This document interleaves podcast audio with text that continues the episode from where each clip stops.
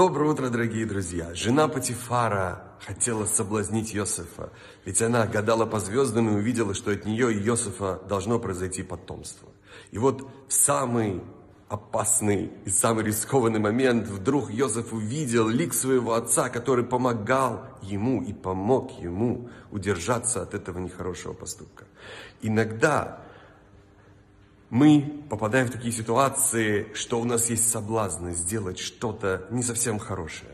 И мы думаем, нас никто не видит, и ничего страшного. И если что-то случится, мы исправимся, и помолимся, и раскаемся.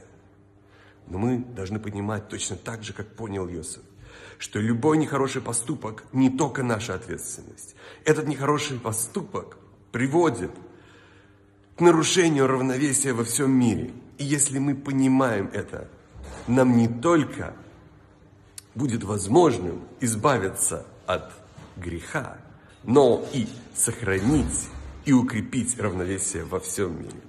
Прекрасного дня, радостного, замечательного настроения и удачи во всех хороших и добрых делах, а также с наступающим праздником Ханука, воскресенье вечером.